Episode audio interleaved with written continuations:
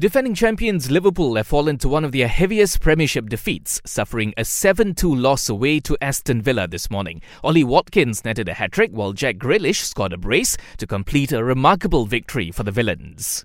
And Grealish is in again, and this could be seven! History made. The first time that Premier League champions have ever conceded seven in a game. This is also Liverpool's fourth Premiership defeat since January 2019.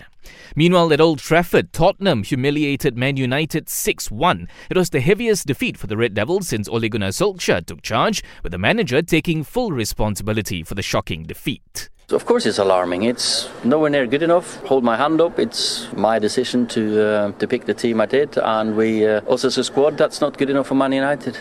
In other selected Premiership results, Arsenal defeated Sheffield United 2 1, while West Ham ended Leicester's 100% start to the season, beating the Foxes 3 0. In Spain, Real Madrid moved top of La Liga after a 2 0 win over Levante.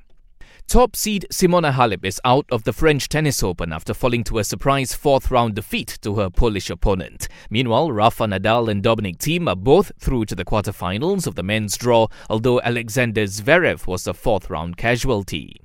And defending champion Kento Momota is pulled out of next week's Denmark Badminton Open due to the rising number of COVID 19 cases in Europe. Watch the best sporting action only on Astro.